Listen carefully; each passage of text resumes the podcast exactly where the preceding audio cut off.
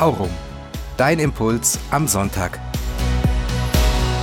Die Münchner Sicherheitskonferenz geht heute zu Ende. Mit dem heutigen Sonntagsevangelium ist sie nur allzu schwer zusammenzubringen. Liebt eure Feinde, leistet keinen Widerstand. Wer dich auf die rechte Wange schlägt, dem halte auch die linke hin. Davon sind wir im Moment meilenweit entfernt. Widerstandslos die Wange hinzuhalten, ist nicht die Politik der Stunde. Zusammenhalten in Europa, Geschlossenheit zeigen, das steht im Moment an. Vor allem der Ukraine beizustehen, sie hat sich diesen Krieg nicht ausgesucht. Unser Bundeskanzler sagte in München, es sei weise, sich auf einen langen Krieg vorzubereiten. Das klingt beängstigend.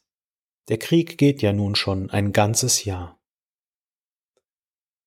Jesus sagt, wenn dich einer zwingen will, eine Meile mit ihm zu gehen, dann geh zwei mit ihm. Der Weg wird länger sein, als uns lieb ist. Und es ist ja die Solidarität, die uns zwingt, bei manchen Dingen nun mitzugehen, die wir vor einem Jahr noch kategorisch ausgeschlossen hätten. Jesu Botschaft ist dennoch wichtig heute. Wir dürfen nicht jedes Mittel des Angreifers nachahmen, ein Krieg darf uns nicht abstumpfen lassen. Jesus lässt sich nicht beirren und spricht vom Frieden. Er erinnert uns, mindestens so viel Energie in die Diplomatie zu setzen wie in Rüstung.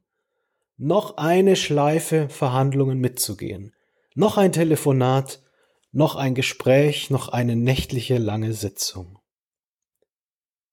Vermutlich ist die Aussage von Olaf Scholz ziemlich realistisch. Es ist weise, sich auf einen langen Krieg vorzubereiten. Ich möchte aber einen Satz seines Vorgängers dazufügen. Helmut Schmidt hat einmal gesagt, lieber 100 Stunden umsonst verhandeln, als eine Minute schießen. Bruder Stefan, Kapuzinerkloster Münster.